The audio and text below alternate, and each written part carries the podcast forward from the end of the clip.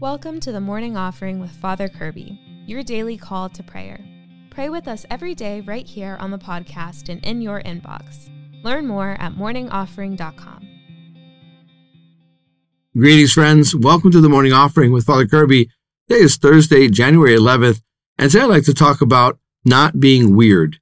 But first, let's pray together. In the name of the Father, of the Son, and of the Holy Spirit. Amen.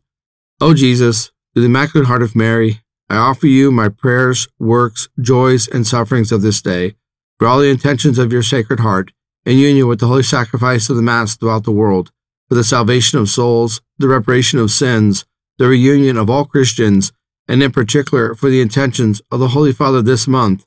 Amen. In the name of the Father, and the Son, and the Holy Spirit. Amen.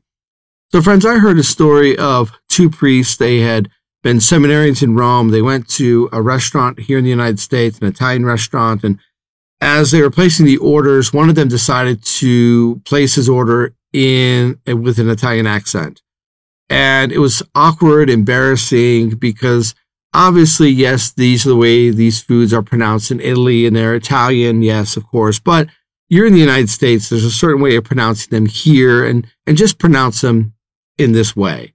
And, and, and I was, I heard this story. I was just reminded as a child, many times being told by my mom, don't be weird. and she would say that whenever maybe I was being condescending or disrespectful or unkind or just trying to maybe be a little showy or trying to kind of, you know, you know, show that somehow I'm, I'm, I'm better or smarter or something above everyone else. Right. And, and this, this kind of like call, like, don't be weird. And I think we need that in the world today because so oftentimes we look at a fallen world and, and it seems as if there's a certain indulgence in weirdness. People almost are aspiring to be weird for the sake of being weird.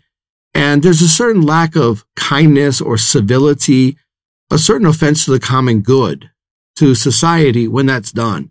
And so we have to be reminded of a healthy dose of don't be weird. Just adjust in respect, adjust out of kindness, adjust in charity to those who are around you. Realize that we live in a community. We live with other people and our task is to love and to serve one another. As Christians, especially to love and serve one another and so work out our salvation in Jesus Christ.